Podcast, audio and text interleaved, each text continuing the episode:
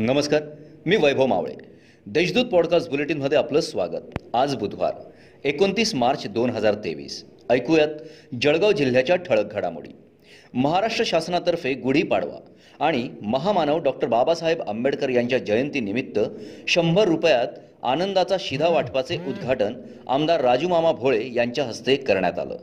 यामध्ये एक किलो चना डाळ एक किलो रवा एक किलो साखर आणि एक लिटर पाम तेल असा एकूण शिधा वाटप करण्यात येत आहे. महामार्ग ओलांडणाऱ्या पंधरा बकऱ्यांना जामनेरकडून जळगावकडे सुसाट वेगाने जाणाऱ्या डंपरने चिरडल्याची घटना मंगळवारी चिंचोली गावाजवळील महामार्गाजवळ घडली.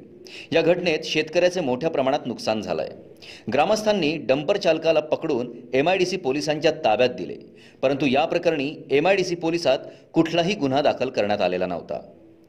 नातेवाईकांकडून जाण्यासाठी बसमध्ये चढत असताना गर्दीचा फायदा घेत महिलेच्या गळ्यातील अठ्ठावीस ग्रॅम वजनाची दीड लाखाची सोन्याची माळ लांबवल्याची घटना सोमवारी दुपारच्या सुमारास घडली.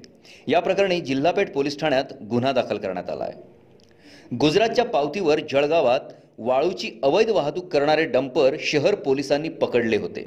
या डंपर चालकासह मालक विकी सोनवणे याच्या विरुद्ध सोमवारी पोलिसात गुन्हा दाखल झाला असून डंपर जप्त करण्यात आला आहे शहर महानगरपालिकेचे भाजपाचे गटनेते तसेच प्रभाग सोळा अ चे नगरसेवक भगत रावलमन बालाणी यांनी मंगळवारी नगरसेवक पदाचा राजीनामा दिला.